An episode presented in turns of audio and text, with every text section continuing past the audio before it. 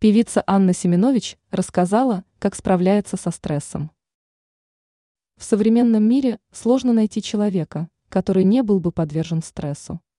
Известная российская певица Анна Семенович тоже не является исключением. Как оказалось, звездный статус совсем не спасает девушку от такой проблемы. Но способы борьбы с проблемой у каждого свои. Поклонники поинтересовались, как артистка справляется с трудностями. Знаменитость решила честно ответить на этот вопрос фанатов. Экс-вокалистка группы «Блестящая» рассказала в своем микроблоге, что помогает ей справляться со стрессом и чувствовать себя лучше. Сначала Анна Семенович пошутила, что спасает ее вкусная пицца, но потом все же перешла на более серьезный тон.